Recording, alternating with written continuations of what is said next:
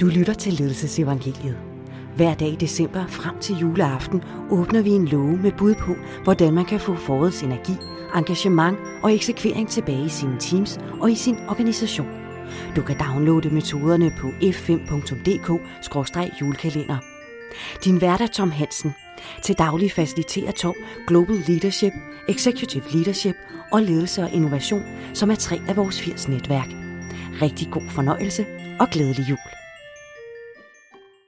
Velkommen til afsnit 5 i julekalenderen. I dag er temaet, hvordan kommer vi så videre med det, vi har sat i søen, og gør det, vi har skabt til en væsentlig del af vores fremtidige indtjening.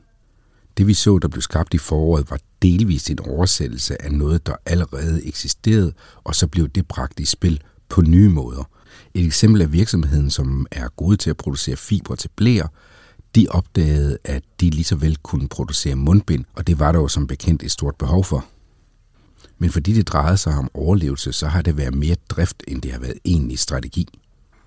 Og det betyder, at det første, man skal gøre, det er at stille sig selv to spørgsmål. Spørgsmål 1 er, skaber det nye en merværdi, som vores kunder er passionerede omkring? Og spørgsmål 2 er, vil der være et tilstrækkeligt antal af de her passionerede kunder til, at vi i fremtiden kan opnå en attraktiv indtjening, når coronavirus er udryddet? Der findes enormt mange undersøgelser om, hvordan at direktioner og topledere anerkender behovet for innovation, og hvordan de også direkte siger, at det er den første præmis for, at virksomheden kan overleve på længere sigt. Omvendt så har de fleste også rigtig mange erfaringer om innovation, som ikke lykkedes. Og specielt fordi den strategiske horisont er blevet så kort, så er der flere og flere, som har investeret mindre i innovation. I stedet så har vi gjort det, at når vi laver nye projekter, så tænker vi småt, men starter stort. Hvert år har der været krav til, at væksten skal stige x antal procent. Men når det samtidig er således, at en strategisk horisont hele tiden bliver kortere og kortere, og når vi så skal imødegå de her stigende resultatkrav, så har der kun været en mulighed. Det har været at tænke kortsigtet, men lave kæmpe projekter, som kan skabe den her indtjening. Digitalisering er et rigtig godt eksempel på det. Rigtig mange steder så er digitalisering ikke en gentænkning af forretningsmodellen, men en nærmest en-til-en oversættelse fra det analog til det digitale.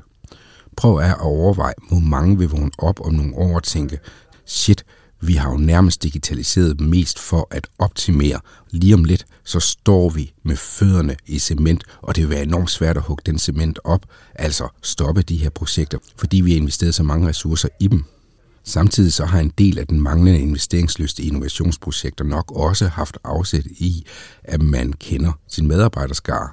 Forstået på den måde, at de fleste organisationer er givet til optimering og effektivisering, og ikke til nyudvikling og innovation. Så det er jo også den måde, som alle arbejder i organisationerne på. Men nu så vi lige pludselig fra den 11. marts noget andet. Vi så, hvordan at det ikke kun var specielle afdelinger, som var i stand til at få idéerne. Lige pludselig kunne alle få idéer og også eksekvere dem hurtigt. Så det vil sige, at der er lige nu et vindue, hvor vi kan gøre noget helt andet. Og det helt andet, det er det modsatte af at tænke småt og starte stort, nemlig at tænke stort og starte småt. Vi har et vindue, hvor vi nu kan komme med nogle store visioner. Måske endda egentlige moonshots. Folk tror på, at der er nogle ting, som kan lade sig gøre, som man ikke hidtil at tro på, og som vi bliver fejret af banen, hvis det kommer på bordet. Vi ved, hvordan det at tænke stort i sig selv kan afføde en masse idérigdom og innovation. Specielt hvis mindset er på den måde, at man stiller sig selv spørgsmålet, det vi laver lige nu, bidrager det til at indfri visionen eller moonshottet, og hvis ikke det gør det, jamen så stopper vi med at lave det. For det vil betyde, at vi er nødt til at gentænke det, vi laver, og finde på noget, som har en flyvehøjde, hvor det kan bidrage til at realisere det nye, attraktive fremtidsmål. Omvendt, så for at det hele ikke skal blive for højt flyvende, så er vi nødsat til at starte småt. Og at starte småt vil sige at bygge MVP'er, Minimum Viable Products, og det vil sige at skabe produkter og services, som kun har lige præcis nok funktioner til, at vi kan komme ud og teste dem blandt vores største fans. Det vil altså sige, at det er ikke de her lange udviklingsprocesser med prototyper og halve og hele års udvikling, som skal være helt færdig, før vi går i markedet.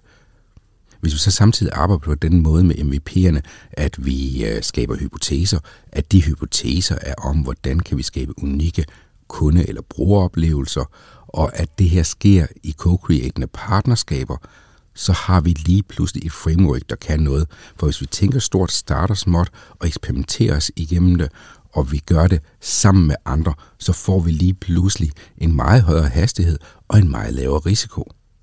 Og vi er i stand til hele tiden at rette til, som markedet, teknologi osv. måtte udvikle sig. Så altså tænk stort, start småt. Hvis vi prøver at kigge uden for innovation og nye forretningsmodeller og kigger på, hvad kan vi lære fra krisen, hvad skal vi have med og hvad skal vi ikke have med, så er der grundlæggende fire spørgsmål, vi kan stille os selv. 1. Hvad har vi gjort ekstraordinært, som vi skal fortsætte med? 2. Hvad har vi afprøvet, som vi eventuelt skal fortsætte med? 3. Hvad vi stopper med, og som vi ikke behøver at begynde på igen? Og til sidst 4.